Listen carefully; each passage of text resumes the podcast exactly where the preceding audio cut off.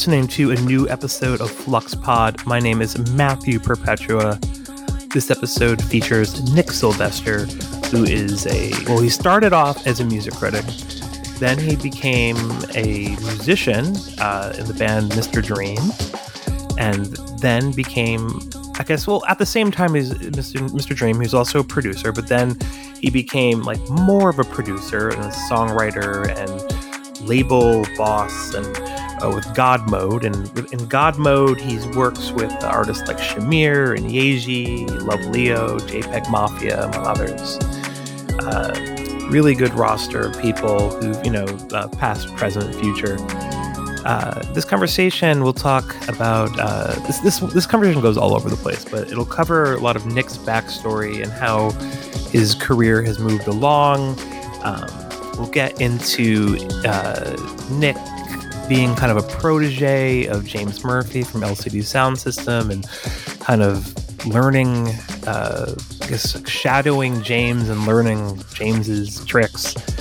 And uh, Nick will also get into a just a, a truly amazing story about uh, flaming out while uh, working with a bunch of other producers uh, to make music that could have possibly have been on Beyonce's album Lemonade. So you can look forward to that. Uh, there's I recorded so much with Nick. Nick uh, Nick and I have known each other a long time, but we hadn't talked in a while, so we were very enthusiastic in talking. Uh, this is actually there's going to be a second part of this that's going to be a Patreon episode to get all of the episodes of FluxPod and not just the free ones. You want to hit patreon.com slash fluxblog. $5 a month will get you everything. Everything you'd ever want as far as this podcast goes. Um, but yeah, so I think uh, maybe in a week or so you'll hear the second part, and that part will get deeper into uh, talk about m- musicality and uh, like technical stuff, and uh, that one will go to some cool places too. So uh, look forward to that. Listen to this one, enjoy it. Uh, talk to you soon.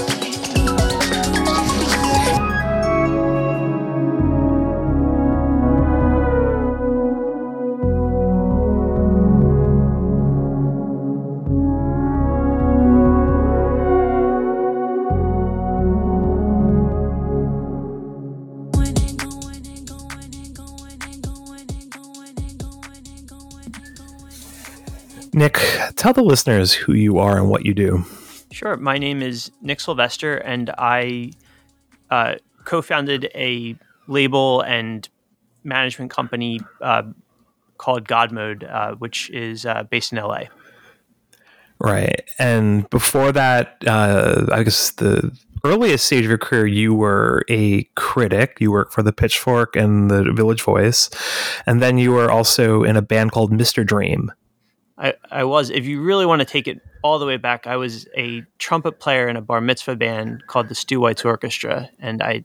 So we could we could take it that far back too, if you want. That kind of predates the criticism. I think the the part of this that I'm interested in that just knowing uh, your career from a distance, like what was the jump from uh, Mr. Dream to what you're doing now, which is like you, you write and produce for a lot of young artists. Um, you, you've worked in a lot of genres beyond what you've traditionally played in. Uh, Mr. Dream was kind of like an alt rock band. It was kind of like a kind of like a Nirvana like vibe. Yeah, well, thank you for saying a Nirvana like vibe. That's very kind of you. Uh, so the I think uh, it's funny. I thought you were going to say what's the jump from criticism to to being a Mr. Dream, and and uh, but that I think you actually kind of you kind of figured that one out and and were vocal about it in a way that I, am always very grateful for. All right, because I, I, I wrote the review of the Mr. Dream album for Pitchfork back when that came right. out, which was uh, which I think that at that moment it was this it was this band. It was like they're a critic rock or rock critic band, and which is you know you kind of go into every if that's if that's how people perceive you, then people uh, you know think that the music is very deliberate and everything is meaningful and this and that. And the reality is is that every musician to some extent is a rock critic band and is trying to be deliberate in some ways and uh, refer to some things and, and, maybe accidentally referring to other things and so on. So I, I thought you were going to go that way, um, uh, and I'm happy to talk about that. But the the Mr. Dream to what I'm doing now, I it's funny. I don't really think of it as as that different. I, you know, my so Mr. Dream kind of came out of the like out of like the was a reaction to the kind of miasma of of shit gaze and and uh, what was it called uh, chillwave and, and all the all the Todd P type bands that were you know kind of playing reverb pedals and um, guitars with a few strings on them and and and we're just kind of it, it, was i mean it was an exciting time for brooklyn but i felt very left out to be honest. And i felt left out as a as a fan of music. I felt left out as a critic. I, I just wasn't able to really wrap my head around it. And so mr dream to some extent kind of was a uh, you know that that experience was me kind of just wanting to make music that was kind of playing against the grain a little bit. And and so i think of what I, I, mean i think of what we do at god mode is very similar which is you you just kind of pay attention to where the gaps are uh, emotionally or in the marketplace and you just kind of try to find opportunities and and and like-minded people who you know want to kind of fill that gap or kind of address that need emotionally. And it could be something as simple as you know pharrell is very well known for saying that all the music on the radio is really sad i wanted to make a, a happy song and then he literally wrote the song called happy. But the you know it's it's not that dissimilar it's just kind of looking for yeah just kind of looking for the things that you want to hear and then just trying to help bring them to life. Yeah, I think you, I think as a critic and as a listener, as a musician, everyone can kind of tell when things are played out, when things are about to reach the end of uh, a cycle, and like I've done all of those uh, survey things, and one of the things I've really learned in doing that now from like 1966 to present is that those kind of trends in sound they really last maybe two or three years. And like you'll see like a continuity between things but you know things don't really last that long. Matthew it's so funny you say that because i so as as i think you know i i absolutely adore your your playlists and they have been the I, I mean eh, my my wife and i listen to them whenever whenever i'm cooking whenever we were eating outside they were just they kind of soundtracked everything that we were doing. And it's funny that you say that that that was your experience creating them because my experience uh, as a as a listener to them was the shock of hearing a song that I thought was a like a Motown song, uh, or like you know something that I kind of thought of as like a '60s soul kind of song coming out the same year that uh, you know Superstition came out, or uh, just kind of i actually felt the exact opposite. The opposite thing where you see how long there's a long tail for things. Exactly. So i, I yeah, like even something like led zeppelin some of those like some of their m- most well-known songs come out, came out in like 75 and uh, things like and so that was it's very funny you say that because my my um reaction to it was was the exact exact opposite. But you know that's that's great. I, I think both things are true. I think it's just kind of like what you're paying attention to. So like what I was paying attention to is more like the macro narrative of things. But if you really, I mean, that's the other story there, though, right? If you look at all these things, you see. Uh, what you know what things kind of become tradition right like the a lot of uh like what what kind of guitar tones stick around or what kind of drum uh patterns stick around? What what keyboard sounds stick around?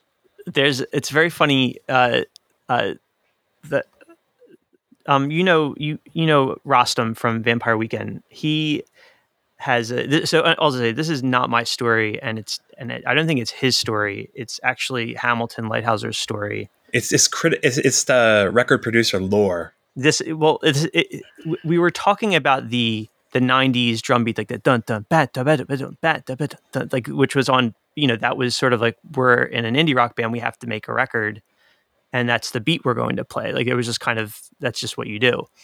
And Hamilton Leithauser, I believe, uh, in high in high school at the at the boys' school he went to in D.C. was in the the high school band, and the the the that beat was banned from being played in like the practice room. Like maybe kids are kind of uh, messing around before band practice starts, and the the conductor of the band was like, "That that beat is absolutely banned. You can nobody can play it here," and so it became known informally as the illegal beat. Wait, wait. So what would you say is like a really good iconic song that has that beat?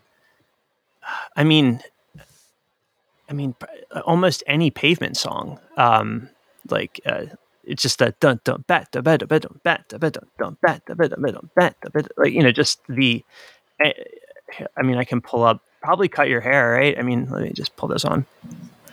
It's funny because like a lot of those pavement songs, Yeah, I, I a never think of them in terms of drums. Let me pull. Let me pull up maybe like a. Uh, it just it I, I it's just the beat. It's just the the it, the the Like, that the- simple, yeah.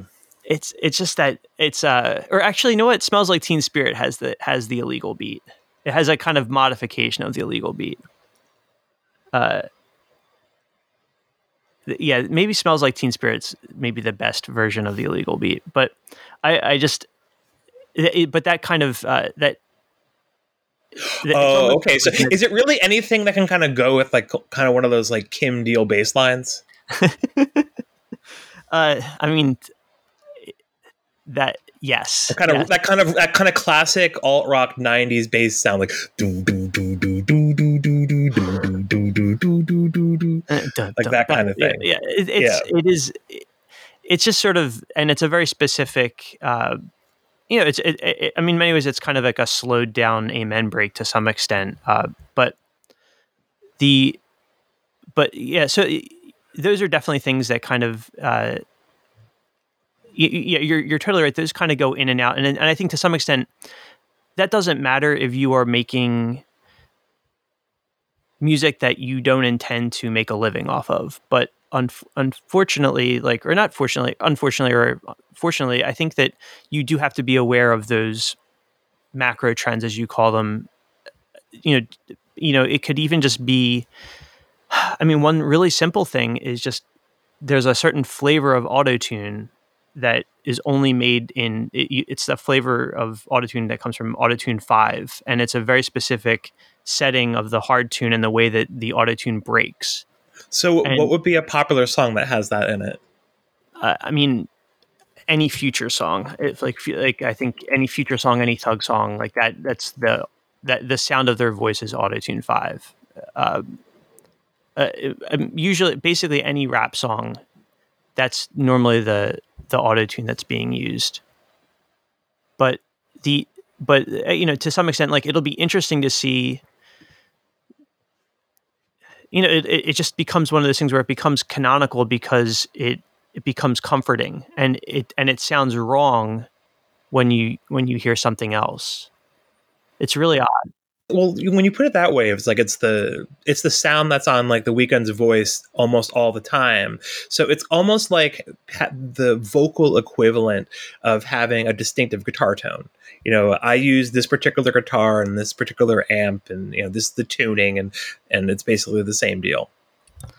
yeah it it I, I think that's a it just is one of those things where you this is a funny thing to say as a as a as a person who thinks a lot about production but when there are certain production decisions that you you make to de-emphasize the production and to make the production not distracting and so that people can focus on the song and uh, you know to some extent if, if the if a guitar tone is too uh, is you know is is too iconic or too or is just not iconic is too much it that becomes the story in a way and maybe you want it to become the story but you know, I think to some extent it just is all these are all like little tools, and sometimes you want the production decision to kind of fade into the background. And I think to some extent, and just to make people feel comfortable and to kind of signal to them emotionally that, oh, this is a song that, Eh, you know, I think dance music does a good job of this. This is a song that you're supposed to get excited about, or, you know, the this is here. This is the buildup. A lot of times, the you know, a, a white noise riser is just kind of it's the the training wheel that helps people emotionally understand that it's a dance song and that this is the buildup and in a couple in about 15 seconds we're going to dance and then we'll dance for 30 seconds and then we'll kind of bring it down again hmm. do you think that you know you're just mentioning like these these bands from i guess like probably around like 2006 to 2008 that you weren't connecting with that a lot of it is because they had like the one thing figured out and like every song was basically the same thing in that sense. It's not. It's uh, deciding on what the that mode is going to be and just staying in it. I think that I was probably just very uncharitable, to be honest with you. I think that I had a lot of, you know, I think one of the things that was great about listening to so much music for for so long and and in a professional way is that I was able to develop a, like a lot of different frameworks to appreciate music. So th- there were nights in New York when I was writing about music where I would go see, you know, a noise band at Glass House, which was not even Glasslands. Gla- I don't even think Glasslands was around. This was Glass House, which you probably remember. And then you would go to see some kind of haircut band at Mercury Lounge, and then you would, you know, go to a, a rap show at at Joe's Pub, and then you would kind of go back to Greenpoint and see some bizarre Finnish folk act. And that is a busy night. You were really living it. I well, it I I I think to some extent that's uh that's a different podcast, but the I but that would be that was something that I was I was excited about understanding all those different frameworks and and then when I really started trying to wrap my head around what what we'll call proper dance music I you know I think that became a whole other framework because it's like here's a seven minute song that stays on the same chord or doesn't even really have a chord at all or doesn't have any music, but it it kind of builds and and modulates in a really in another different way than you're not used to and you have to understand what that looks like and feels like and so you, you kind of have to understand all these different things. And i think that in it, uh, with a lot of the stuff that was happening in New York in particular, I think that I was just really, really distracted by all those different frameworks. And then additionally distracted by seeing a little bit of how the sausage was made and seeing specifically that, okay, well, the, you know, a powerful music publication has just recentered itself in New York. And all of a sudden, bands in New York that maybe aren't as good as other bands are kind of being you know, I don't, I don't think, I don't think DIIV would have been a successful band if Ryan Schreiber hadn't moved to to New York. I just don't think that would have been possible. Uh, you know, and so you're, you know, I'm just you get distracted by that kind of stuff, and and I, I just think I was just kind of like a shitty listener, and I wasn't, I was never listening for things I liked. I was always kind of listening for a variety of, of failures in a variety of different frameworks and it was just kind of it was just not really i'm not really super proud of of how I was listening at that moment. Do you feel like you would kind of run a course as far as being a critic goes? Hmm. As far as being, a, uh, you know, writing. You know, I, I, I love writing, and I love thinking about music critically, and I, and I, you know, I, I just I love the the just the act of figuring out why I like something and and just kind of surfacing those little details that make me feel really good. And you know, I I I I, I love I, I love that. I love that experience. I think that what what what became difficult for me as a as a critic was was just kind of keeping up and which uh, is something that you just absolutely have to do you have to you you can't really listen to music that I, you kind of have to have an opinion on like the new Drake album in a way. And I think at that point, when I was starting to make more music and kind of learn about production and all this other stuff, and I and I wanted to, you know, I wanted to figure out why a Naked Raygun album sounded the way that it did. I mean, to have the that's a different sort of listening experience, and and it kind of takes you out of the the game of criticism, which is articulating why something is is meaningful or matters at that moment. And I think that I, I, I just think I was just I was I, my head just wasn't in it in that anymore. I remember writing a piece about it for a blog that I was keeping called Riff City, where I I remember that the Kanye West uh, beautiful dark twisted fantasy album had come out, and I just remember just seeing how much everybody loved it and you know again the game of criticism to some extent is can you can you have a different angle on this? And i was like well is there a way for me to listen to this and to kind of say why it's bad? I'm just being very honest here and like how can i how can i decide that this album is not that good? And and it was it was so unhealthy. I was just like, I'm just I'm you know, it's hate listening. You know, it, was and and but you could be rewarded for that critically. You could be rewarded for deliberately misunderstanding something. I mean, my my favorite piece of that recently was when Jon Caramanica. It was this is ten years ago. He there were two shows back to back at Madison Square Garden. It was the Strokes who had you know, who were in the middle of whatever fifth album. It was just like their show, and they're, they're, the Strokes, and they're playing Madison Square Garden, and it was the quote unquote final LCD show the day after, or the night the night before. Wow, that was a oh, wow, that was the same week. Yeah, I went to the LCD week. one, and, and so he he did this. Wait, are, wait, weren't hold on? Weren't you on stage? weren't weren't you involved? yeah, in that yeah. I, I was I was part. Uh, yeah, I, I, was part of this performance. I uh, um I I, I helped uh, create the men's chorus that kind of sang in all of those shows and and performed yeah. in that group.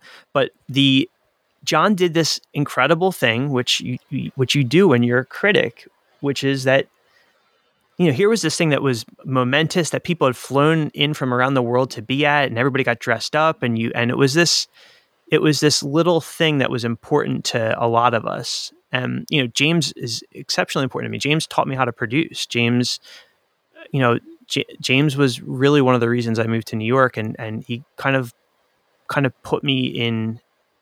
in I, I, I'm I'm eternally indebted to him, and uh, Jon. But at the same time, I was I admire that Jon wrote a piece comparing like an every you know a, a ho a ho hum Strokes concert to like this thing that was supposed to be this like pivotal romantic end of an era in New York music, and he just kind of treated it as if they were two concerts the, of the same level. And he's like, and the Strokes show was like a little bit better. That was like his angle. That was his review of the LCD show was that there was also a Strokes show the day before, and he liked the Strokes show a little bit more. I guess for, in the context of the Strokes, that show would be a big deal because it was the first time they ever played Madison Square Garden.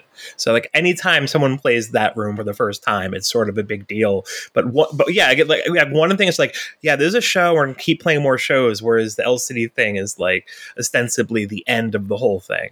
It's the climactic uh, moment. Yeah, I think that you know I didn't realize that maybe that was the, the the first time the Strokes played Madison Square Garden. I I had just assumed that they had played everything at that point because they were a band for 10 years. They were a successful band for 10 years at that point. So I, I didn't realize that. Uh, but, you know, the, I, I, just, I, that's kind of the fun of being a critic to some extent is is that sense of play and and or at least that was the fun for me was how can I change people's perceptions or their their sense of how can I change how they relate to music and and and how can I make them take it seriously and, and engage with it in a way that ends up being more meaningful to them. But and, and I just kind of lost that, the, the game in that in that way. Yeah.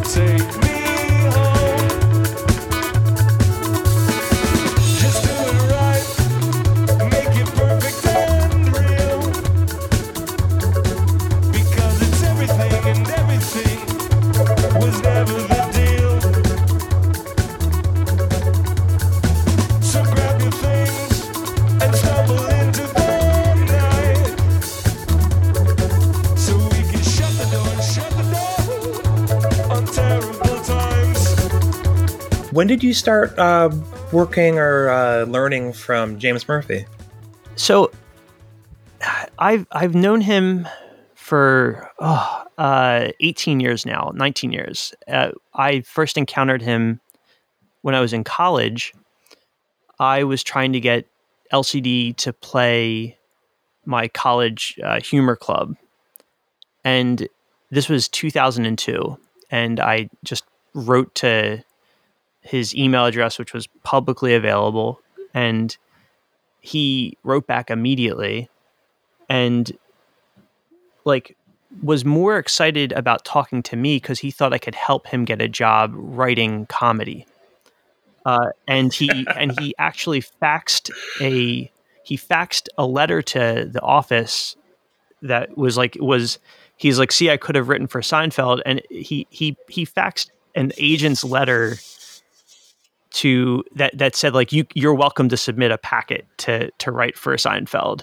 It was not an invitation to to write for Seinfeld, but Wow, so you you just myth busted uh, a huge uh, bit of James Murphy. Oh, I, I, think I think that you know I that this is just the letter that he sent me. Maybe there were other letters that that that he has, but this was just the one that he sent me.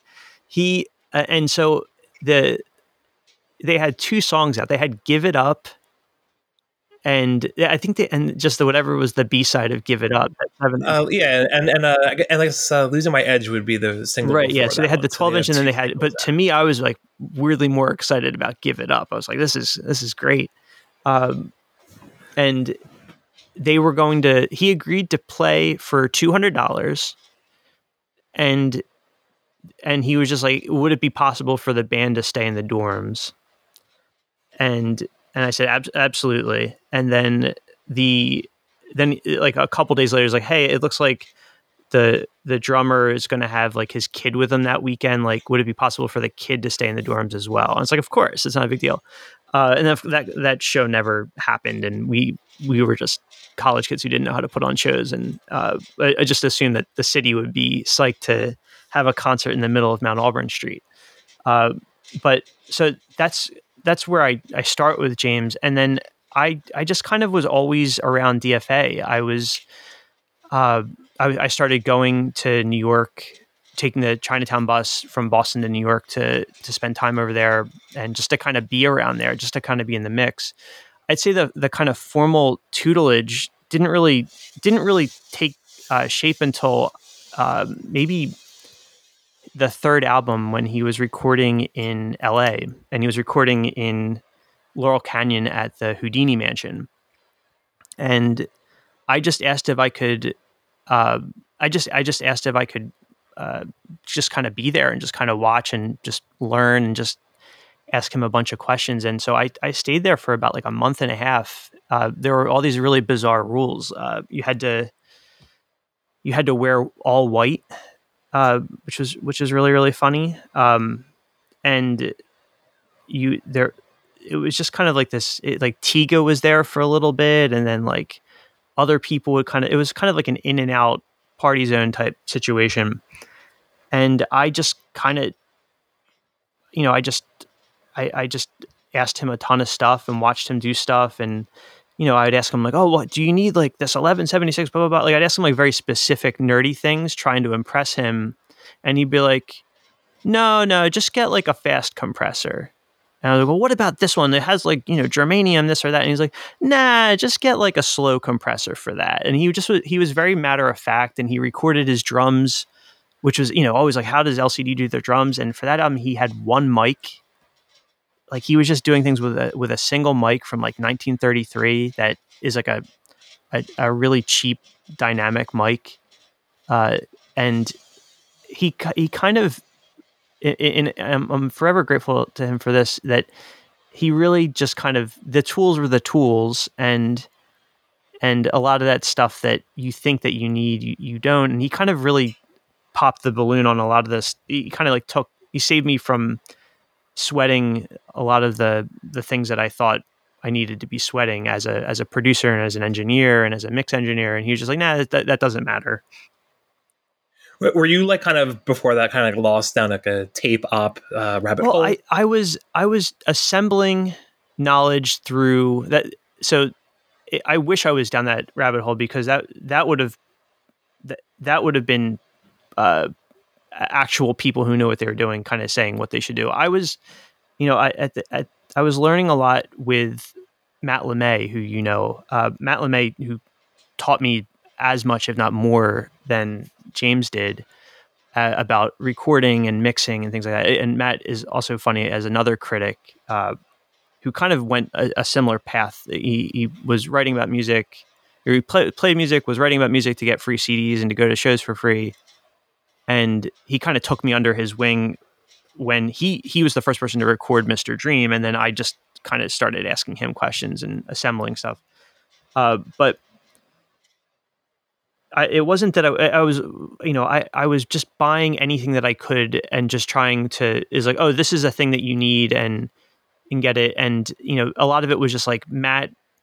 Matt would have paid to do a studio session with Joel Hamilton at Studio G, and Joel Hamilton said that this is the mic you need to record piano, uh, and then he would buy it, and then he would use it for like six months, and then he would sell it to me or, or, or Matt would kind of we would kind of use each other be like, okay, you're gonna I got this mic. How about you spend you know 200 bucks to go buy this you know I, I bought the on on the day that Michael Jackson died and I remember this because I came out of the subway and, and there was Michael Jackson was playing everywhere and I had no idea why.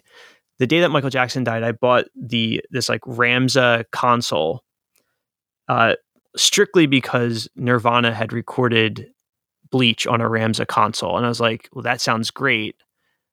I want, you know, I want the Nirvana console, and, and that's what I'll do." And I and I carried this like hundred pound, you know, twelve channel console on back onto the subway, and then back to the Bedford stop, and it, it was it was so dumb. Uh, but uh, we would do things like that where we we just you're just trying to trying to figure it out on your own and you just kind of go from there. So what I'm sorry, what what, what was the outcome of using that console? Did it do the trick, or was it just kind of like, oh, it's just a console?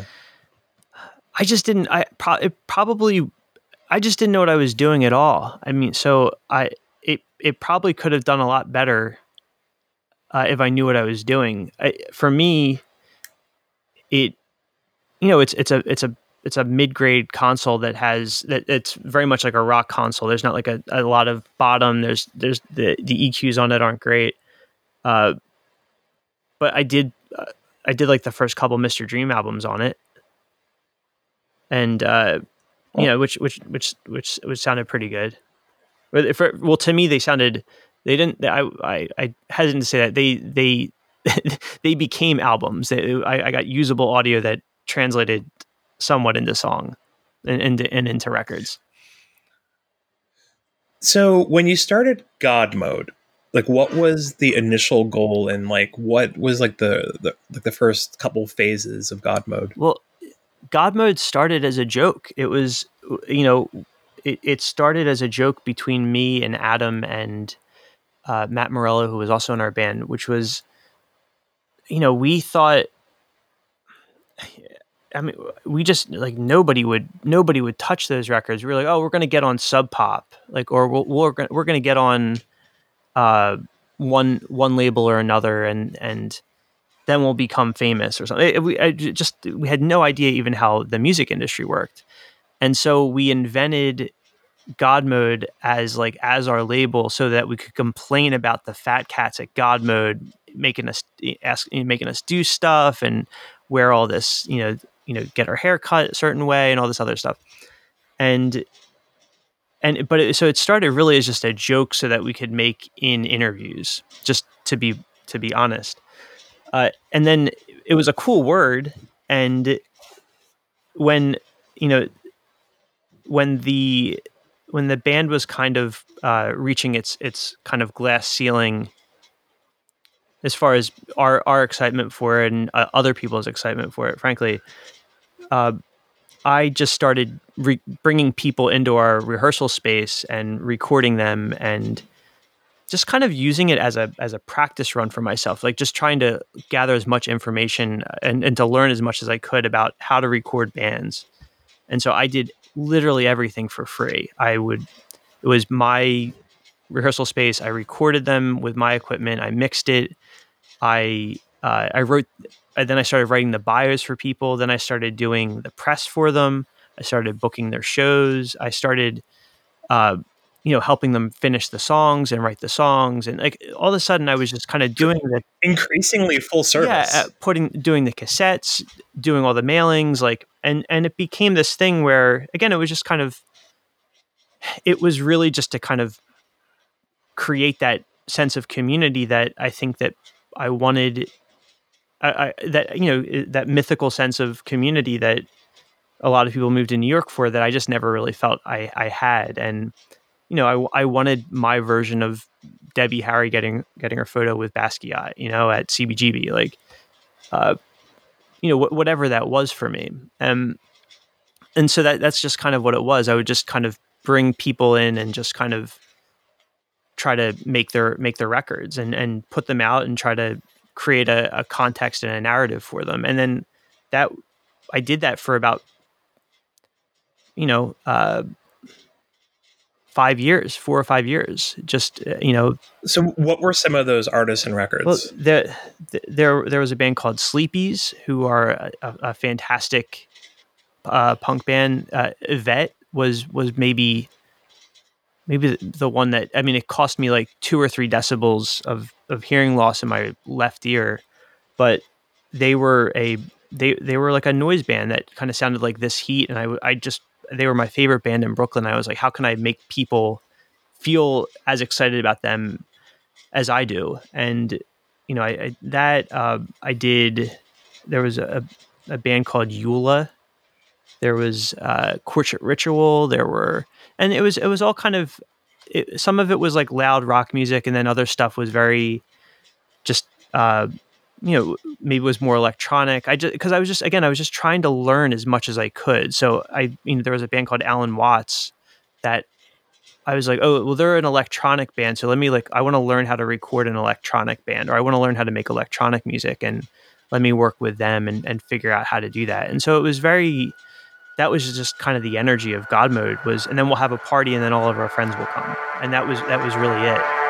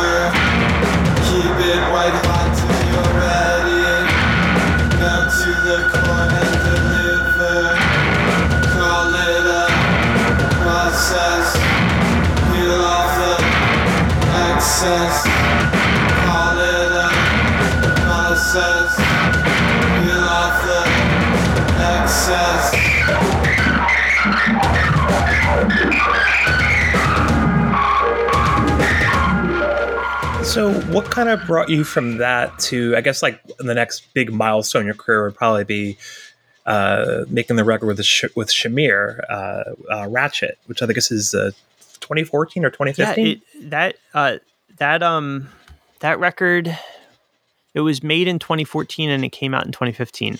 But yeah, that that was you know that was the next phase. I uh, I, I mean, I just I remember it like it was yesterday. The it must have been it was 2014 or so, or no, no, it was end of 2013. I got a right after the Yvette album came out. I got an an email from in the, the general God mode inbox that was hey, you know, hi, uh, you know, my name is Shamir. Uh, I'm I'm 18 from Las Vegas, and uh, I've attached some demos, and if you if you like them, I'd be pleased to do an EP with you. It was very polite and it was very charming, and you know the the first song I, I listened to was it was like a voice memo.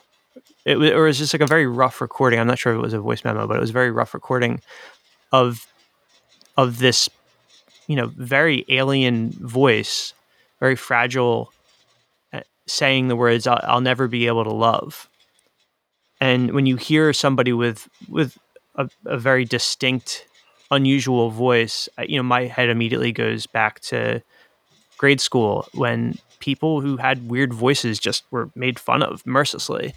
And to kind of marry that voice with those words, I was just like really taken. And at that point, God mode was just stuff that was happening in New York. And that was the first time I took money, took my own, again, needless to say, nothing was making money. I was just losing money. I, I was spending all of my money on recording equipment. I was, I, nothing. I, I mean, I luckily had all of these jobs while I was doing all this stuff, but uh, I I, I flew Shamir out and he slept on our couch and he, you know, we just made a, a, a bunch of records and we re-recorded I'll Never Be Able to Love. And, you know, we just, it, it, again, we just, the goal was like, we're going to do a cassette release. That was, that, that was the goal with Shamir was we're going to put out a cassette of some songs by this kid from Las Vegas. That was it. And it, you know, my, it, it just kind of happened very, very, very quickly. Uh, and I think I had just started a job at Kickstarter, and and so that was this whole other like funny thing where like that the first song that we put out kind of just kind of really captivated people. I think it was just it, it wasn't necessarily a great song, it wasn't necessarily a great record, but it was the combination of the photo uh, the album photo, his voice, the the you know just just all these other like there was like just a lot of mystery and intrigue and and like a sense of promise on the regular. No, no, the, this was a right? record called "If It Wasn't True" that came out as part of a uh, Valentine's Day compilation for on God Mode. It was a cassette compilation. Okay, so this yeah, this is tw- this is 2014. That, this would have been like February of 2014 and yeah, it got you know it was maybe also that last moment when the the press really could kind of put things in motion, and so it was written about on Pitchfork. It got best new track, and it it just it was just kind of off to the races from there. And uh, I had I had no idea. All I knew, I had no idea what was happening, and uh, luckily my my the the woman that I run God mode with, uh, Talia, she was a little bit savvier than I was, and, and she worked in music. She she worked at William Morris, and then she was working at a, a management company. And that week, or maybe a couple of weeks before, she had started as an A and R at Capitol, and so she was just kind of a, generally aware of just even she just understood the business of music, and that was kind of you know, if if God mode originally was just sort of a tax write off for both of us, we it, it very quickly turned into this thing where we realized that what we both really enjoyed doing was developing artists and you know because you know Shamir he he, he didn't really it, it wasn't like he came in being like I want to make like a house record. He was just excited about all different kinds of music. And to my ears here's here's a voice that reminds me actually a lot of the the disco singer Sylvester, and I kind of felt that that felt very cosmic, given my last name is Sylvester, and it was just like what makes what makes the most sense for this person's voice? And well dance music works because he has a lot of vibrato in his singing. So if you you need you can't have the chords be too tight because otherwise his voice will just sort of sound like it's out of tune. So you need to have a lot of space in the mid range for his voice to kind of waver the way that it does and kind of come in and out of uh, out of uh, thirds and stuff like that. So just no like being kind of aware of that and then like how can we run out tell this story and how can we kind of roll it out and kind of set him up to have a career that that just kind of became the next phase of God mode very quickly, uh, and that and that was 2014, and and kind of coincided very quickly with my uh, my forced retirement at Kickstarter, which was uh, was very fun. Howdy, howdy, hi, hi. While everyone is minus, you could call me multiply. Just so you know, yes, yes, I'm that guy. You could give five fingers and I'm not waving high. Guess I'm never ending. You could call me pie, but really, how long till the world realize?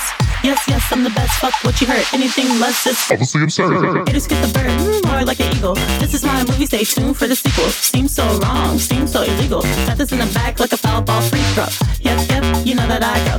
This is me on the regular, so you know. This is me on the regular, so you know. Yep, yep, you know that I go. This is me on the regular, so you know.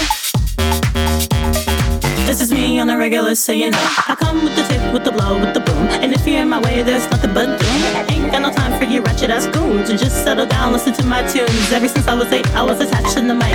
Wanted a guitar before I wanted a bike. Had an Apple phone, talking Fisher Price. Never seen a song cause I'm up all night. Really, really? Really, really? You wanna talk shit, but you know that I am really, fullest. You can call me cancer, no multiple choice, cause I'm the only answer. Ain't got no wallet, only use your bands. You know my chick is rap because it doesn't make a dance. You wanna get but you don't stand a chance. And if you wanna fuck yes, you can get hands. Haters get the bird, more like an eagle. Is Right, so on the regular and uh, Ratchet, the whole Shamir record is kind of a, a stylistic swerve from what where you had been or what people understood you as a musician and as a producer. So, like, what was what was the what were the ramifications of that of how people uh, now responded to you as the producer of Shamir? Huh. Um.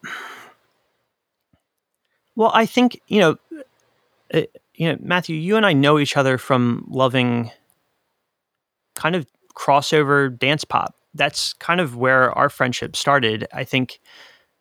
Um. I, you know, I, I, I it, it was, I, I, I followed what you were doing so closely and carefully, and and really took everything you were doing as like a real challenge and and a lot of your taste at, at you know as for me as a critic was just kind of looking up to you and trying to just yeah just trying to kind of get on your level with that kind of stuff and to try to learn your ears. So uh i've in, in many ways i i always loved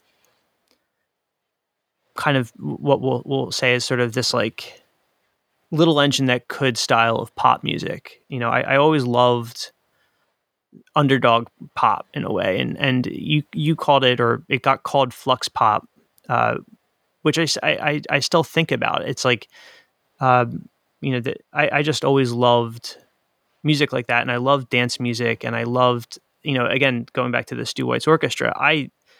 I thought of myself much more as a dance music person. I, I hadn't heard a Beatles album until college. Uh, I but I knew jazz and I knew funk and soul just from my parents. I knew smooth jazz very well too, which is a, a whole other thing. But uh, so to me, it was not it was not a new thing at all. It was the rock stuff was very new to me. That was actually more new to me than anything. Like uh, I didn't, you know, I, I didn't listen to Polvo in the '90s. I like listened to Polvo in like 2005. That was sort of my Polvo moment. And you know, I didn't I didn't really listen to indie rock when other people listened to indie rock. I, I you know, so it, for me it was like, oh, this feels a lot better. This is the kind of music that I wanted to be making all along, and I just didn't know how, and I didn't know how to how to do it and and what it looked like. And so for I think to some extent, it, most immediately people are like, you know, you know, anybody who was in like the rock world, I was I wasn't like really necessarily a known figure, but the way that the the the world of of that kind of little engine that could pop music, which was what what that Shamir album was, uh, was people were just excited to kind of um kind of put you on the rocket ship a little bit and just kind of see what happens and where you go and and so most immediately the reaction was just people were just excited because Shamir had a lot of uh, a lot of buzz and a lot of excitement, and uh, you know, it's like, oh well, you know, what happened in the room? Well, let's bring the person who was in the room with him to and and was working on those songs and let's see if that what it sounds like if if he works with our artists. So it it, it happened very very quickly and and just be, it was you know it was a funny thing. I was totally unprepared for it, but that that was kind of the I was I wasn't met with any scrutiny. Uh, if anything, uh, yeah, I, I I wasn't met with any scrutiny at all. So from there, you, I guess now now there's another gap where I don't know like how you get from point A to point B, but in the more recent past, you work with a lot of artists. You work as uh, producing stuff. It's kind of uh, it's very LA, as, as, I understand the music industry of Los Angeles. Uh, so, how do you get to where you have been in the recent past, and how would you talk about what you've been doing yeah, in the I, recent well, past? It's it's it's funny because I, again, I don't really think of what I'm doing now as much different than what I was doing in the rehearsal space recording Yvette and trying to get them to repeat a section so that we could call that repeated section a chorus so that the song could vaguely sound like music that other people might listen to.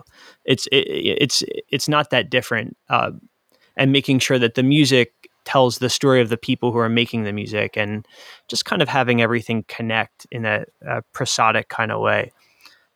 Uh, what what we do at God Mode is very very different from the music industry, though. It's it it's it's uh, it's not very LA at all. I've found. I think that uh, when I moved here,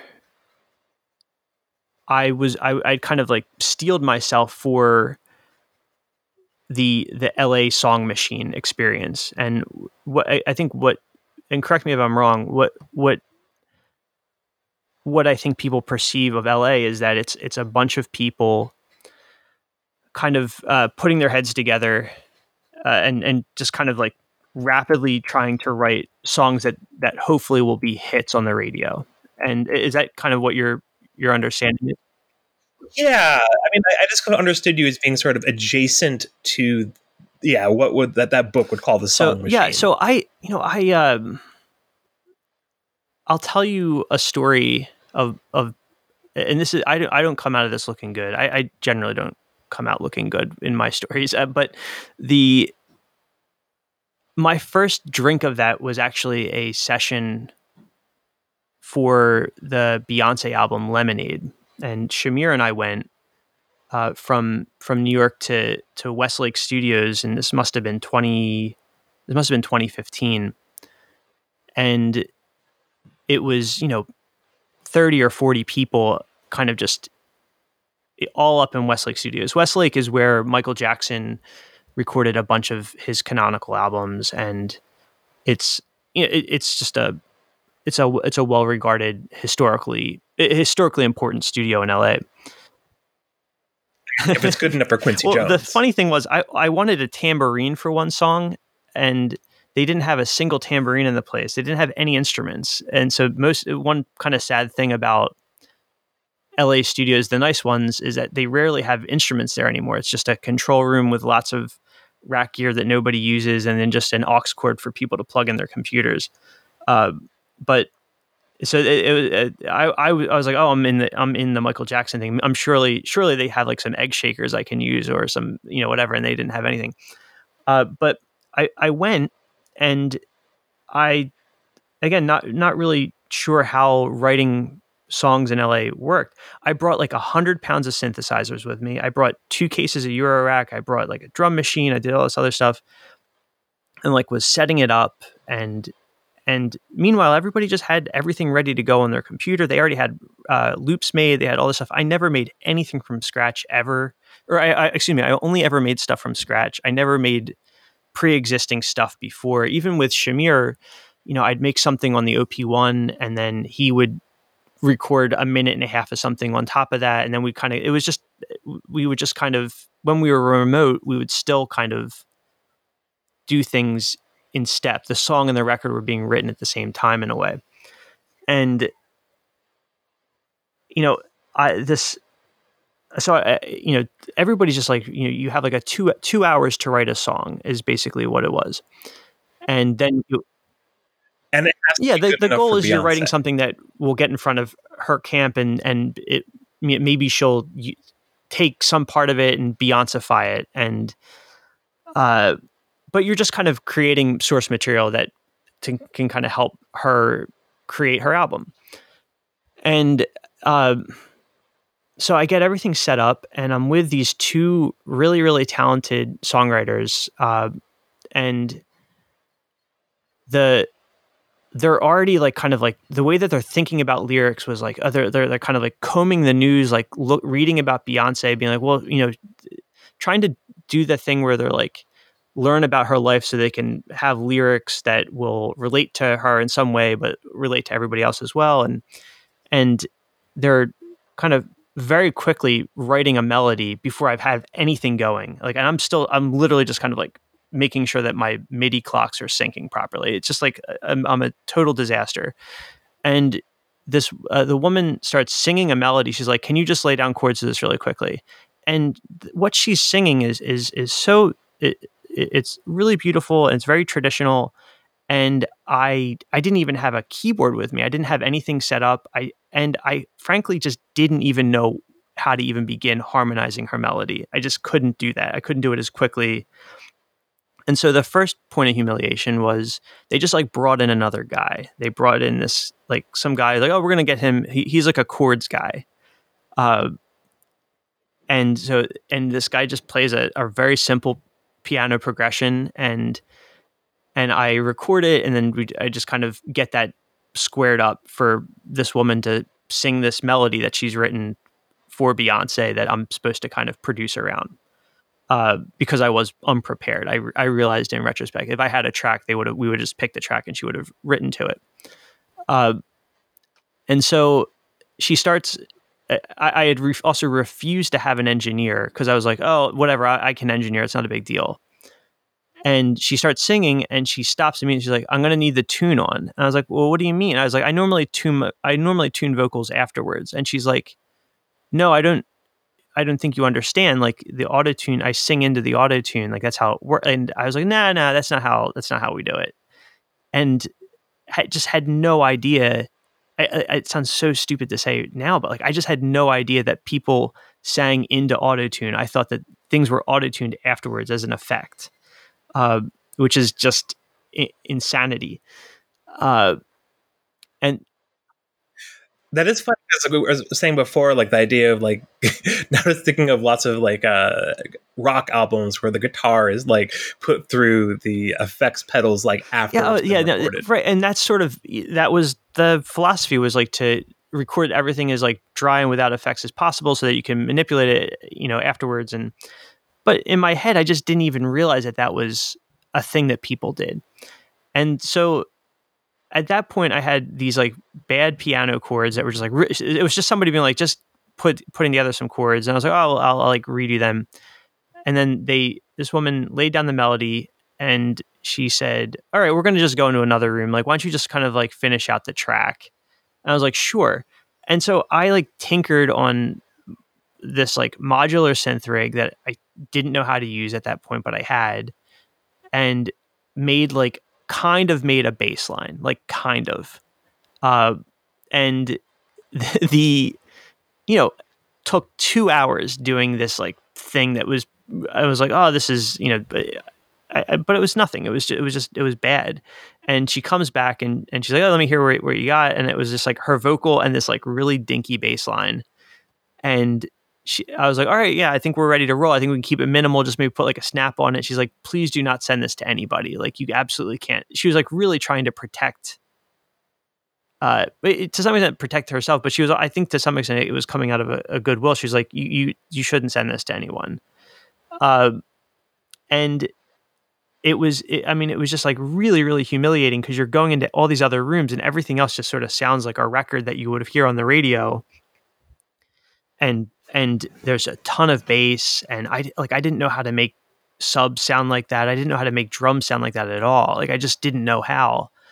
And uh that that is literally my first four hours making music in LA was just kind of having my ass handed to me after feeling like oh man I got this awesome you know you know I, I got a record with XL like this is this is awesome. Like I'm you know the you know I'm I'm I'm I'm whatever I'm I'm and and you just you find out very quickly that you're full of shit and it I mean it was terrible it was just it felt so bad and uh so that was my first experience with the LA Song Machine, and I think that I kind of steeled myself for like, okay, that's what it's going to be like. I need to be prepared. Uh, and so I I started just learning how to make music like that, and then when when Mina and I moved to LA, uh, we you know that that was kind of what I thought it was going to be. I thought God Mode was still going to be like a fun thing that Talia and I did for projects that were, you know, that were not necessarily things that anybody could make money off of. I just thought I was just going to do God mode as again, just sort of as like, here's this fun thing, but that my job would be uh, writing writing pop songs and trying to produce pop music and and that kind of thing. And Matthew, I just was I was just really bad at that kind of thing. I think that I I was really bad at it, and I think that there's a there's also a whole other game to it, which is that there's a, a socializing aspect to it. You know, you people write songs with their friends, and and that's how it works. And I was moving to LA as like a as like a 34 or 35 year old person, and I'm not gonna like hang out with 17 year olds. I'm not gonna I'm not gonna like go to parties in the hills. I'm not going to do that. Like I'm I'm like much more concerned about like stretching out my legs so that my knees don't cramp up and like like, stu- like stupid shit like that. And it just wasn't it just didn't feel right and it also just wasn't it wasn't music that I, I liked making. And that and for whatever reason you know I've, I've only ever had success when I am fully committed to a project. And so at that at that time that will the, like the kind of thing that was happening in the back background of all that stuff was I had left New York after discovering an artist named Yaeji and I had been doing exactly what I did in, with all every other God mode artist which is just w- like working really really closely on every aspect of that project uh, which at that point I, I I don't think that I mean, there there was no recorded material. Uh, there was there was nothing, and so it was really starting that project from scratch and just kind of doing what I do. And how did you find her? It, it was it was via SoundCloud. It was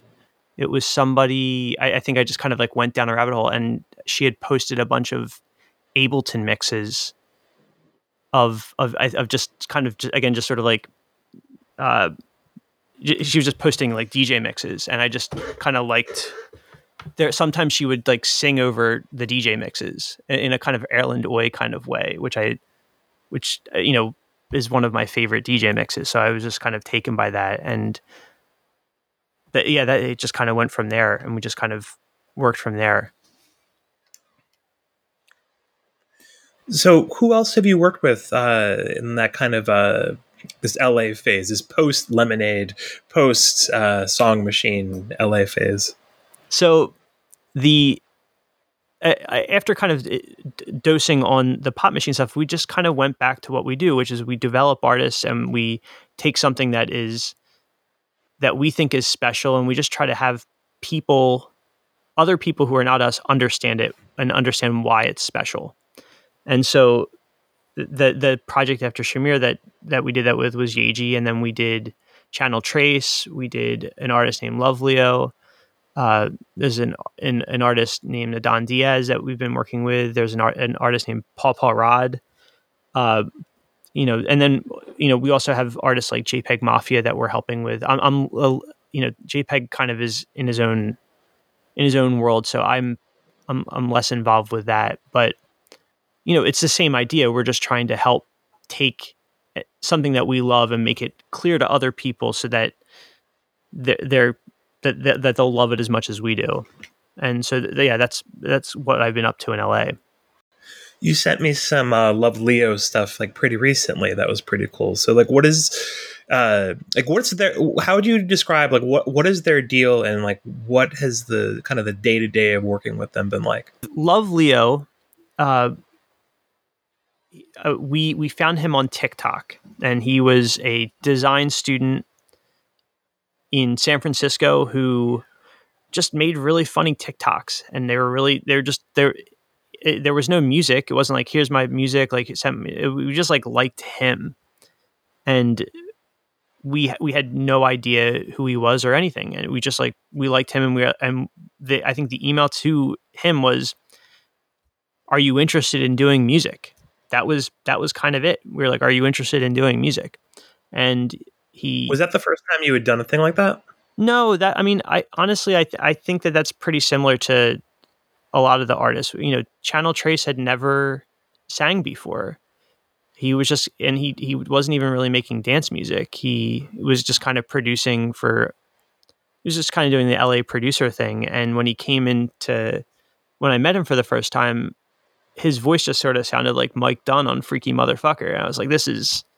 I was like, "Have you ever just talked on a track?" And he's like, "No." I was like, well, "Like, well, you know, meet me tomorrow." Uh, and you know, controller was the was the second thing that we made. Uh, so you know, you know, and uh, same with same with the Yaeji project. I think that the the idea of I, I don't think that I think to some extent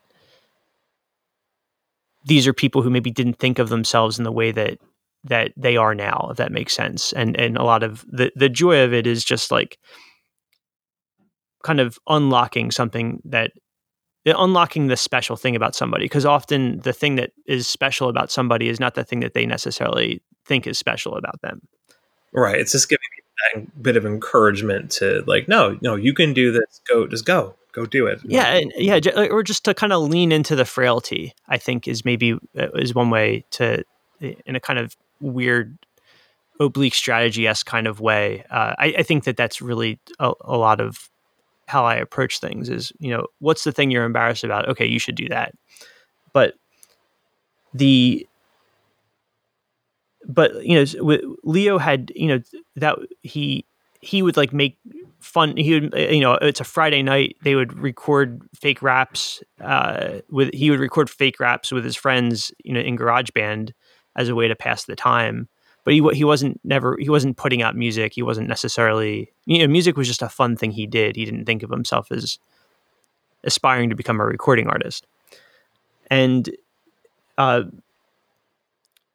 what what happened with with that project is is extremely unique which is that because he um because he was a little bit he because he had an audience for himself already just as like a, a person who made funny tiktoks he had a lot of good will on tiktok and he the first song um, you should break up with your boyfriend it you know it's it's it's a totally fine song uh, but i think that it there there were elements to it that lent lent itself to his fan base already and that kind of like so uh, there's there's something tongue in cheek about the whole thing and very very funny and very very just very TikToky in in in sensibility. Not necessarily the sound of the record, but the the, the sensibility of the of the song. And that song was was a was number one global viral. You know all the weird things uh, that words that people use when something takes off.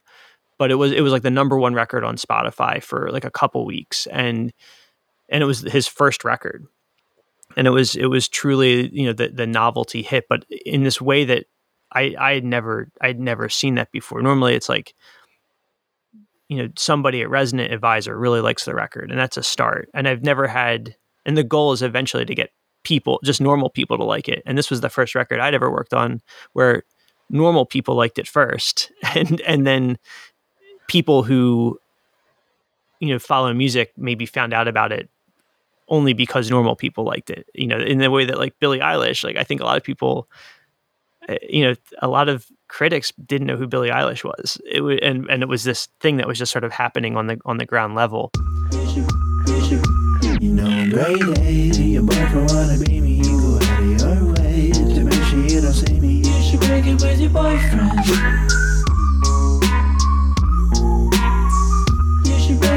boyfriend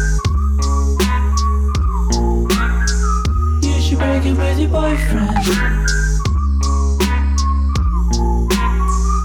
And with me. Uh, so that that record blew up very very quickly, and we ended up doing a, a JV with Republic, and just kind of working backwards in a funny way. It's like, okay, well, how? So here's the problem, right? Is like, how do you, how do you dial it back and give somebody a career when, in many ways, you know, in many ways, as far as the internet's concerned, like he's done his service. Like he he's made this thing that has delighted people, and he has like served his purpose. And so it's like, how do you kind of like dial that back and be like, no, no, no, this is like a person, and they they make music and they're an artist, and like bring them into that. How do you kind of like chip away at the the the fact that I think people are kind of relieved for things to be novelty sometimes, and and um, Well, you're also And- talking about a novelty within a niche. So even on the biggest levels, like, well, you know, okay, so let's say like he never did a thing again. He has like this kind of novelty hit, but not even on the scale that we normally think of novelty hits, where it's like, oh, everyone kind of knows it and then it goes away, but it doesn't go away because it becomes a reference point that kind of sticks around in culture forever. right, like call me maybe. It, like it, I think at that point, what that was a that's a record that felt like novelty in a funny way, and it was like how is how is Carly Rae Jepsen going to kind of dig it back? And that it, you're so you're right to point out the scale here, which is that in in the world of new artists, where most people do not care at all that you've put out music, it was very unusual for there to be this much attention for a brand new artist, a brand new song, and, and that kind of thing. Where where where do you uh, see it going with that? Like, are what are the, the immediate plans? Are you making like an, a more like a full length record, or what's the idea?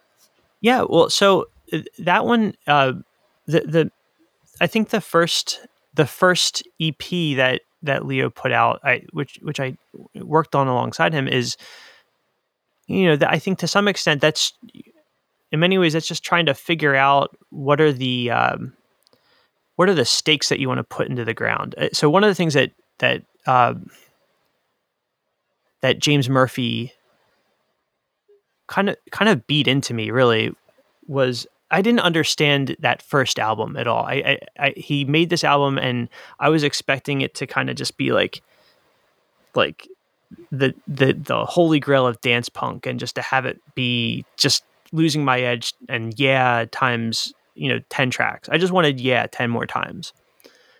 And that first album had a weird Beatles esque kind of song. It had like that and the Brian Eno ish uh, record at the end. Daft Punk is playing at my house is is a novelty song. You know, it had all these different flavors of.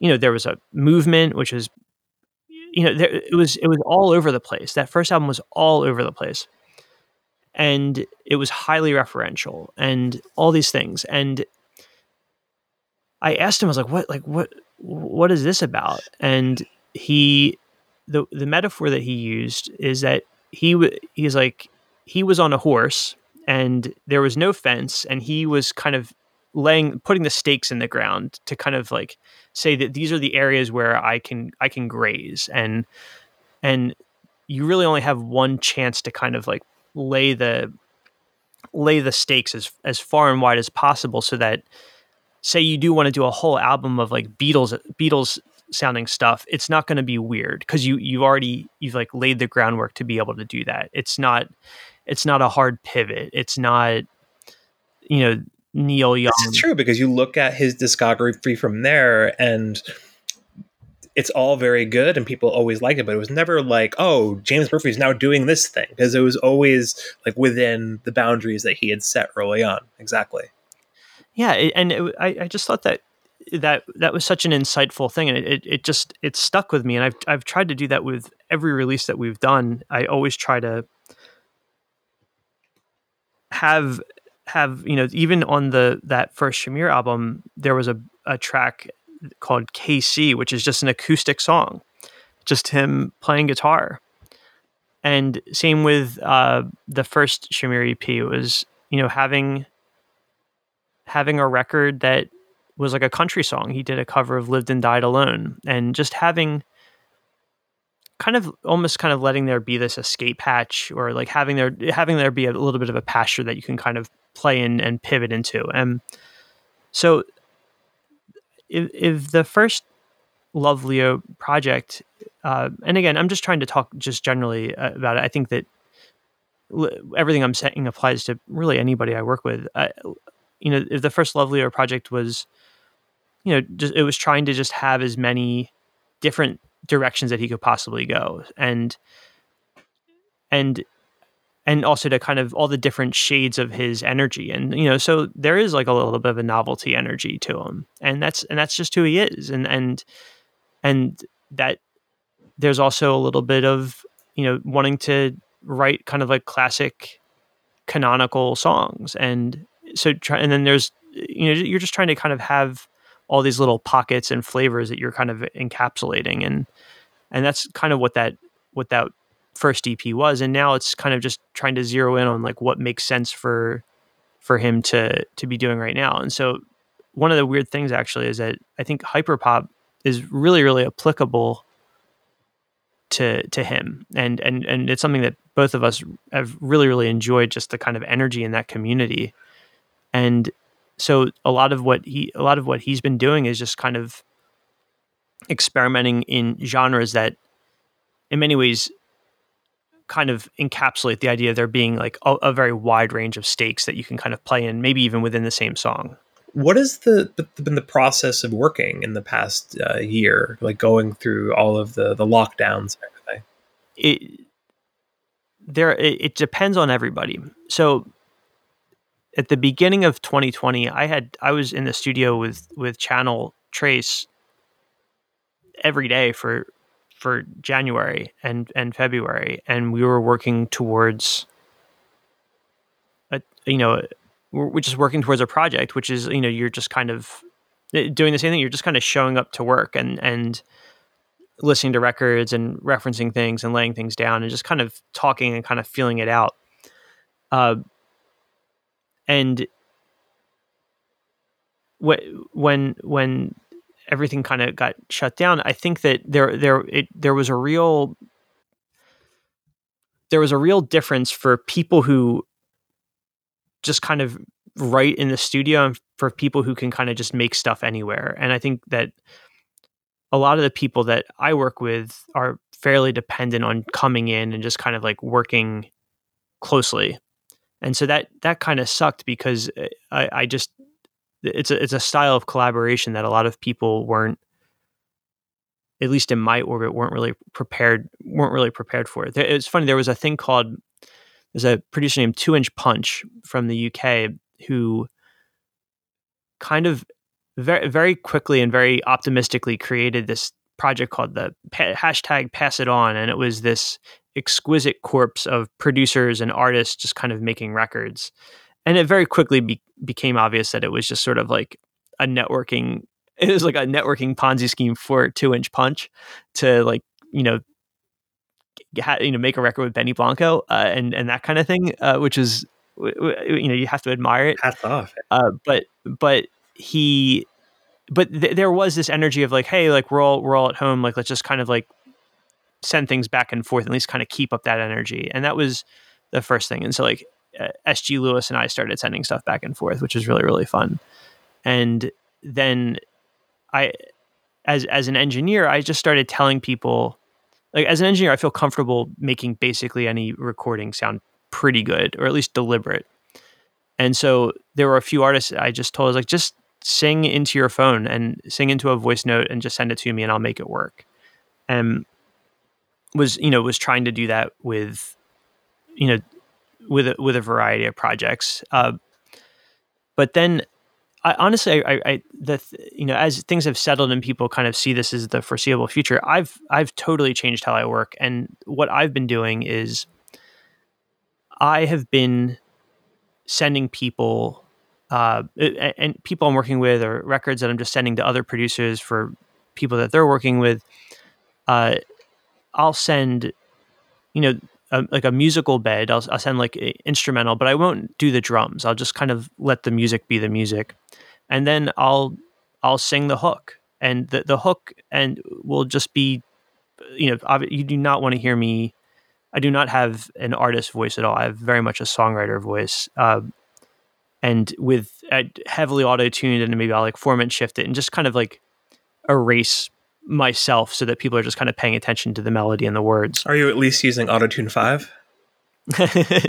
um, using Autotune Pro on the five setting. So yes, uh, the the and so that's been a thing that's been really really fun because y- you know what you're doing is you're giving people kind of like a jumping off point, and you're giving them something to kind of operate on. And I found that a lot of artists, at least the, over the last like six months, have really really appreciated just kind of having a little bit more of like a jumping off point, even if they it, it, you know the song goes somewhere completely different and like one random lyric in in a bridge becomes the like actually that's where the song is like it's just been this way to kind of make things feel like they're a little bit further done and it leaves room for other people to leave their stamp in it and you know a, a, a verse is a lot less scary than a chorus and and what's the point of this song is a lot less scary uh, if if you have like oh here's here's what the point of the song is. And you, it's just kind of giving people a place to start.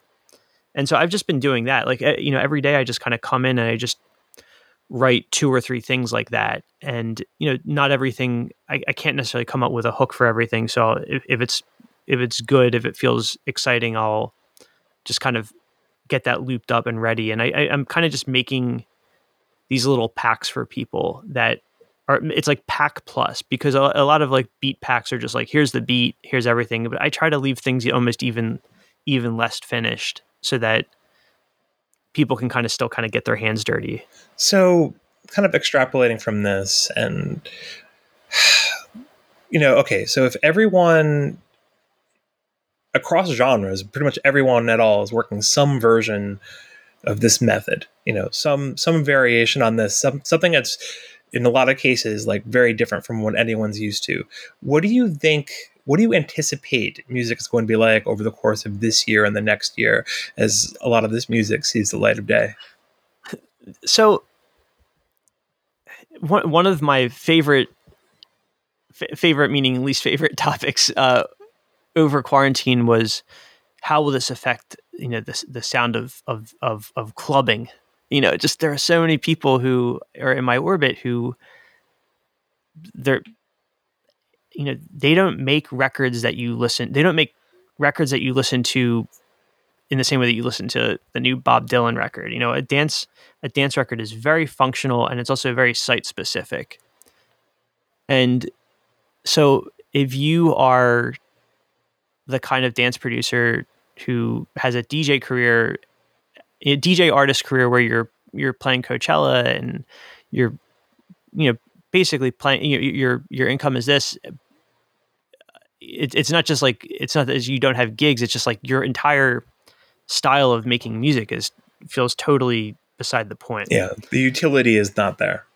Yeah, so th- that that was kind of a it was it was really depressing uh, because I you know I, I, I a lot of uh, just a lot of people who I, I, really care about were affected that way. I, I think I, I, think a lot about um, well speaking for myself, I think I became a lot more interested in songs this year. I think that maybe I was maybe a little bit excited about the gestalt of a record or just sort of the energy of a project and all of a sudden I, I think I just became a lot more interested in in songs. And I've never been a lyric person. I've never I mean never been like a person who enjoys lyrics first, but I, I found that the music that stuck with me and felt really good kind of had I, I just was paying attention to different aspects of music and wanted different things. And it wasn't like I didn't want a dance record, but like maybe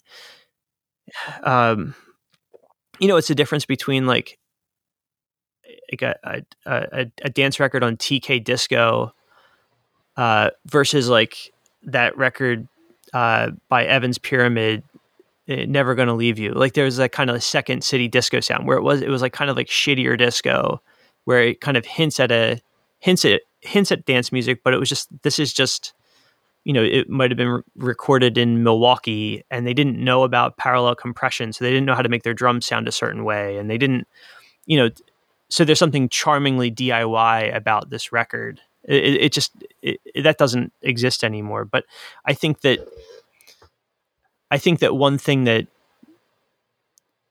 you know, might happen yeah I, I guess I'm kind of curious to see, it, you know, what how that'll affect things. But I think the the the the the play against that is, you know, some of my favorite records this year. Like I, I love WAP, uh, for instance. I mean, WAP WAP is is is it's a great song, but it's also a great record, and it, it it's very very applicable to a lot of situations. I think that like it just the the style of it uh, is really really friendly to social media and all this other stuff. So I think that social media to some extent has kind of it becomes the new club. Yeah, it, it does, and there's something interesting about that. It's, and I, you know, I, I I'm not like I'm that's that's really fascinating to me, and, and I think that there are some people that could bemoan that, but I just I I love that. I love that there's a you know there's a new there's a new place for music to live. I, I, another thing is I've been doing Peloton classes. I don't have the bike or the treadmill or anything, but I've always been interested in, you know, what what makes a good exercise song. And there, there's a lot of a lot of thesis. Um, there, there, excuse me. There's a lot of research about about this kind of thing, and I actually had a project right before I left New York where I was trying to. Uh, fully soundtrack a uh, a spin class. It was called Music for Bodies, and all the music was original. And to attend the concert, you had to take the spin class. Like you couldn't just like hang out on the side. Uh, this now is a model for the future, you know. well, so but it was this. It was this. Uh, I, you know, I, I just kind of love that music is is forced to kind of live in different pockets and people are thinking about the places where they want music to live and, and how they relate to it. So I, I think that for the most part, I, I don't think there are a lot of people who are I think most people are just kind of staying the course. If I'm being very honest, I think music will probably sound pretty similar uh, to. Like I'm trying, I'm trying to think of like what the Fluxblog 2020 playlist will sound like. It'll probably sound a lot like the Fluxblog 2019 playlist. Uh, and a lot like the 2021. I'm not sure if there will any be like any any equivalent of the illegal beat on in the 2020 playlist. Um, it, it's just hard for me to know, but I just know that for myself as a maker of music and as a listener to music, I, I've found that there's been something sturdy and, and dependable about just songs again and and and just kind of getting back to that. Yeah. I mean, uh, one thing I keep thinking about is like, because there's definitely artists who have been sitting on records. They've already completed them, or they're in some degree of completion, and they're just kind of holding on them because you know maybe maybe the pandemic clears up and then we can go tour again, and this will be in the nearish future. Which is, I don't know, at this point where we are in January, early January 2021. I don't know. That could go either way. Who knows?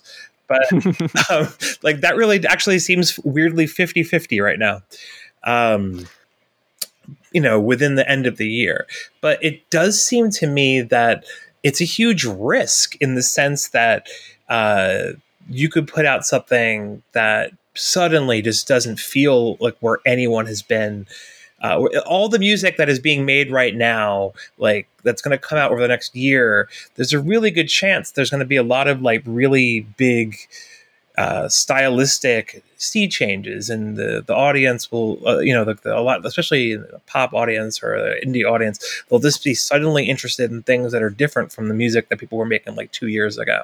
So the chances of things being like an example I, I, think about a lot is that period of time in pop music between uh, 89 and like 91, 92, where it's not quite the 80s, not quite the 90s, but then suddenly the 90s really decides what it is, and all these people are just kind of like left like, you know, and some of them survive and some of them don't. But it's really rough to be the person who shows up to that party late.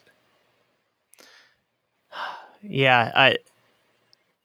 It, it, it really it, well I think it wasn't i don't know what book it was, but just like even just learning that the Smiths and the Cure were just popular radio rock bands, uh, and then grunge happens in, in this very loud and, and belligerent way, and, and and Metallica happens in, in, in that way as well. The Uh, Cure were really lucky because like they had uh, Wish come out exactly the right time. Like they pivoted just at the right moment.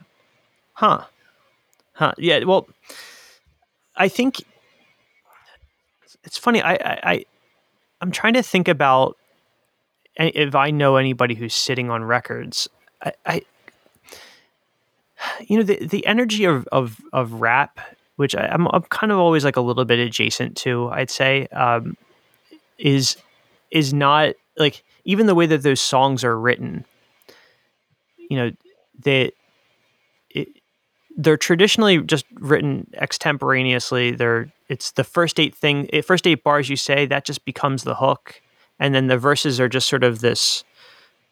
You're just trying to ladder your way back to the the general theme or the energy of, of the of the hook, but it's not like a pop hook where, you know, it's very very you know syllables are counted and and every word matters in a funny way. There's there's just a different energy with with rap music and so I guess a lot of the records that I think of as like big records that people are sitting on, like I, no, no rapper I think or or person who kind of operates in the, the space of hip hop would. It just seems counterintuitive to hold on to records because so much of it is this. Um, Kind of an ongoing conversation everyone's having. yeah, yeah, yeah, it, it- yeah, hundred percent. And it, to me, it's it, it honestly. I, I've said this before that rap music, the way that it, it sounded, particularly over the last like ten or fifteen years, it, it reminds me so much of of bebop, and it reminds me so much of just you know the the hook of the hook of a of a bebop record is is just an excuse to solo. It's an excuse for everybody in the band to solo. And like you're kind of listening for the solo and the kind of momentary thrills of somebody in their moment. And uh, so the, I, I don't know about rap in that regard, but This seems like this seems like a very dangerous zone to be in for pop. uh, yeah, I, I and I think the other, fast and it's also like way more like unforgiving. Yeah, you, you you're, you're taking big swings and you're you're and things don't work out. Uh, I was reading an article about how much how upset Kid Cudi was that Surfin', which was a record he did with Pharrell, that it didn't it didn't do the thing, and it was this kind of like you know for for Cuddy, who sings typically about uh you know uh, hi- his you know struggling with mental health and all this other stuff like really you know this was like a happy record because it's Pharrell. And it was really it was lovely for a record that uh, you know you know you know surf and make I you know I make my own waves and this is the guy who is the man on the moon so it's moon and waves. It's just like it's just it was really smart. I I mean it's just really classic Pharrell in that smart dumb kind of way. And so you know I, I- think that there is that was like the pop the quote unquote pop record of like the Kid Cudi record and just didn't happen so even when the stars are aligned so to speak you know you you, you don't really have there, there's no real um yeah there, there- there's there's no real rhyme or reason why things do or don't work if we if we did know then Katy Perry undoubtedly would have had a lot more success over the last three albums but I think it's only actually one record. Is she just like had so many false starts?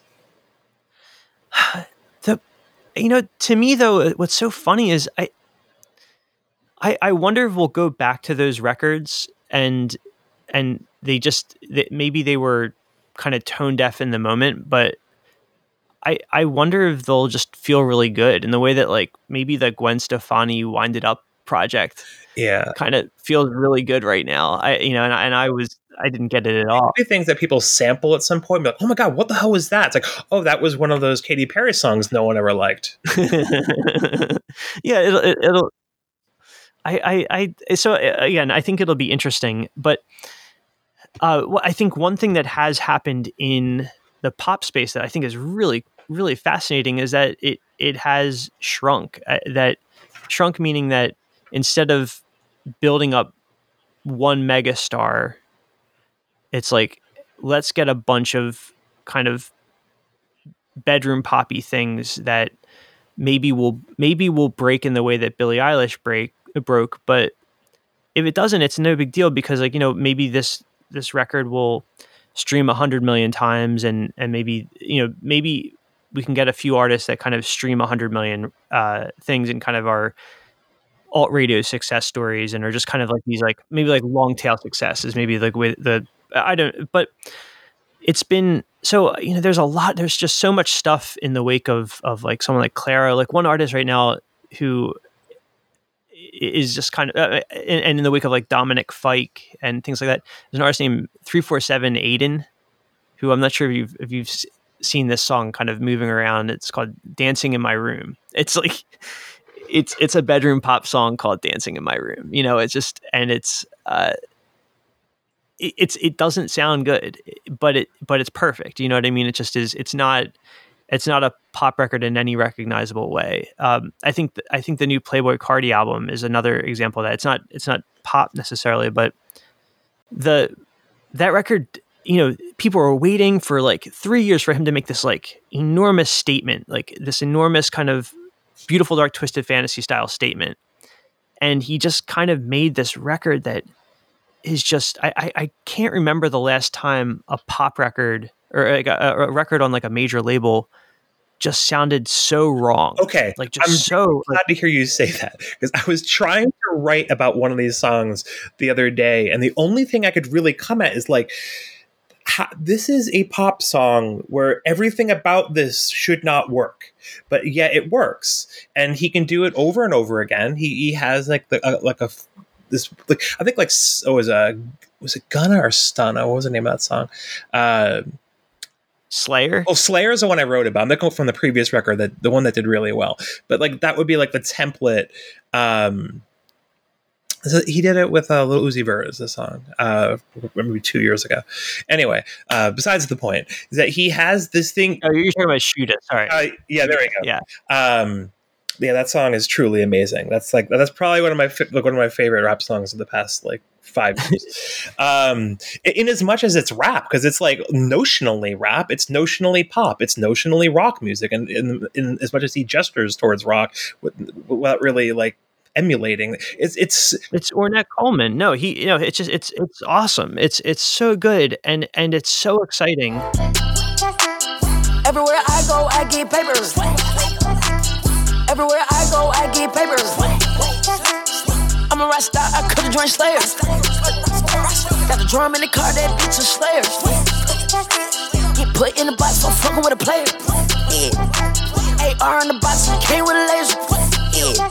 I go cook a up, yeah, just like I cater. Yeah. I fuck on my diet, yo, we made it in Caleb.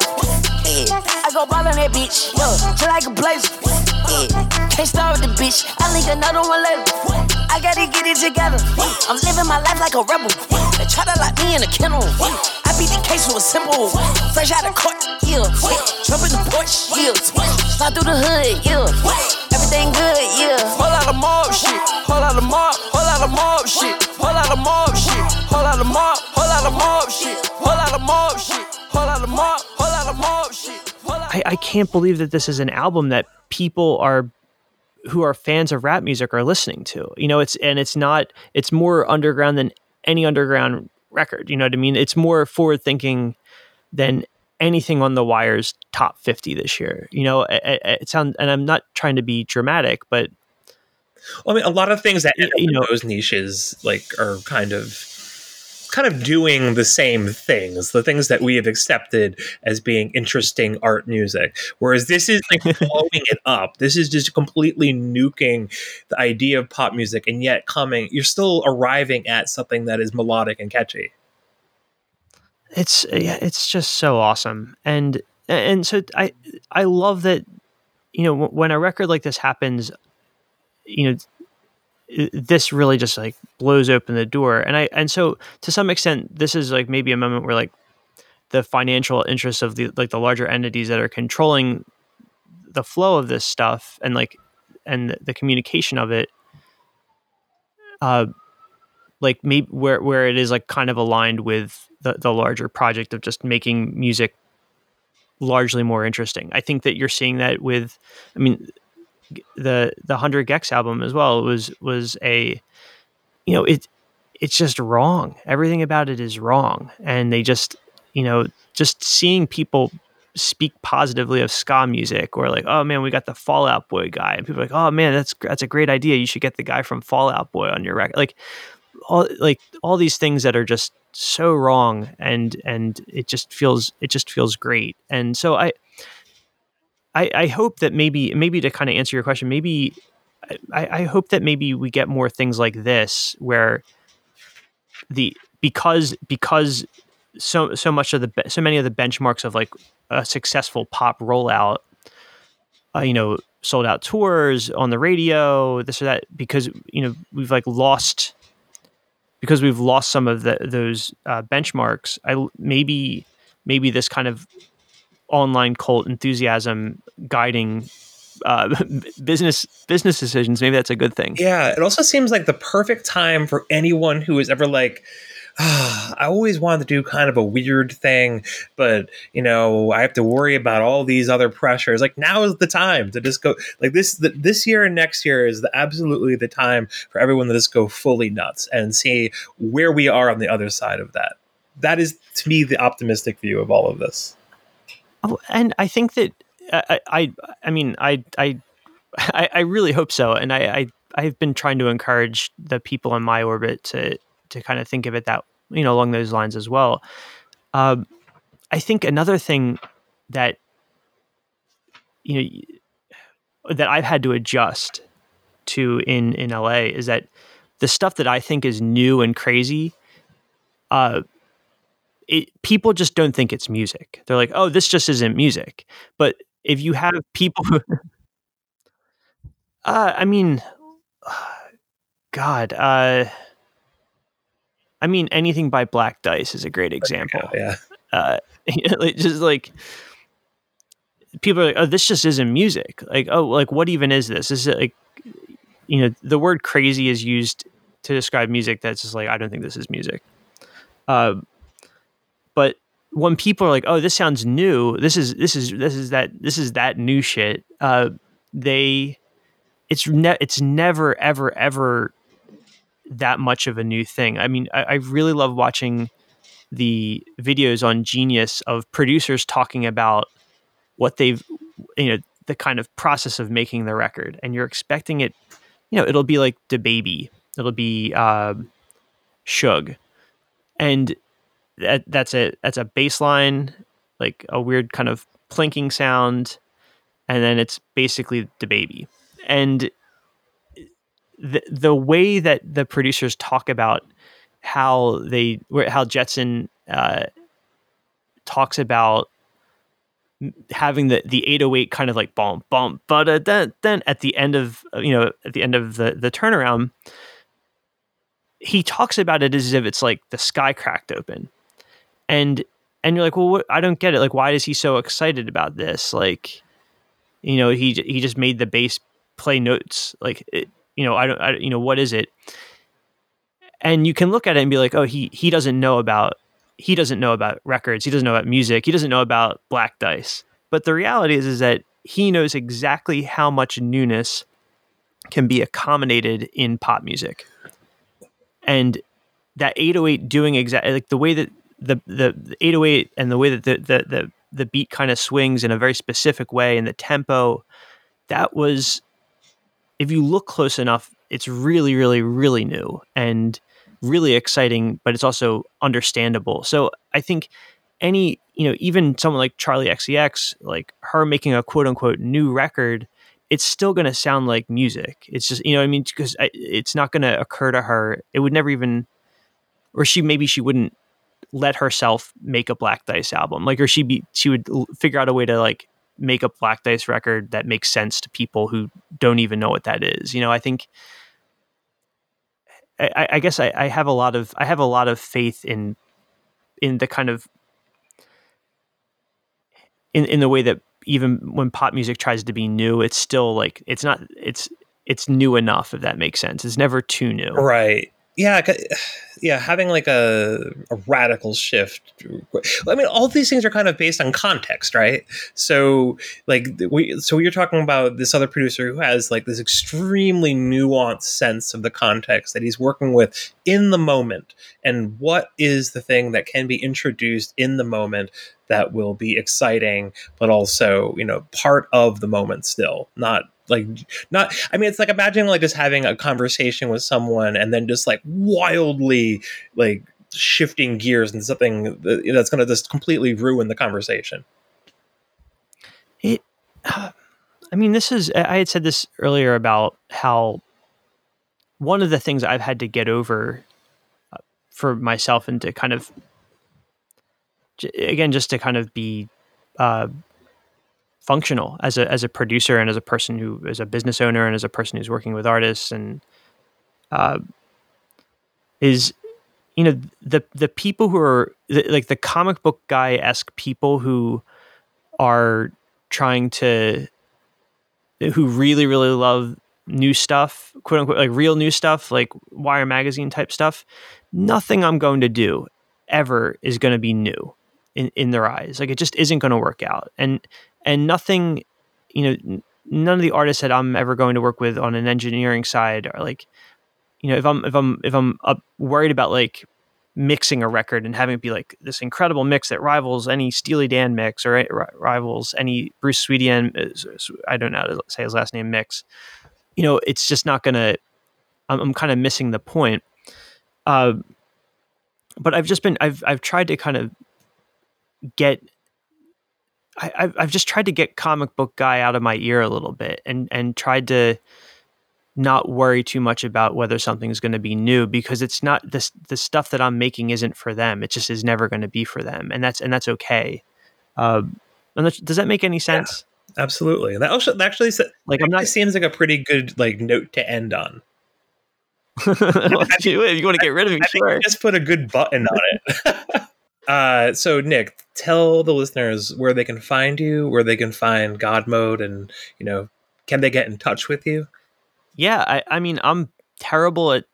I'm, I'm generally bad at social media, but if you, uh, you know, godmodemusic.com is is a is a website that where I believe information is current, and you know, we're we're we're in the mix, and I, I don't know, I'm I'm fairly accessible. Uh, I, I'm I'm in, I'm all the I'm on all the major platforms. I think. Can can people still pull a Shamir with you? Uh, oh yeah, absolutely. Yeah, I, I, I that's I, you know anybody who's interested in what we're doing and reaching out to us and kind of is excited about it. That's and kind of understands what we do. I think generally is I'm I'm usually pretty curious about that. I I, I generally look at at at any blind inquiries. Uh, you know, it's it just is fascinating just to see all the things that people do. Yeah. Well, thank uh, Nick. Thank you so much for doing this. I it, thank you. I again, I I to me, it has always been a gift to talk to you about music, and so I'm, I'm very grateful that you gave me so much of your time.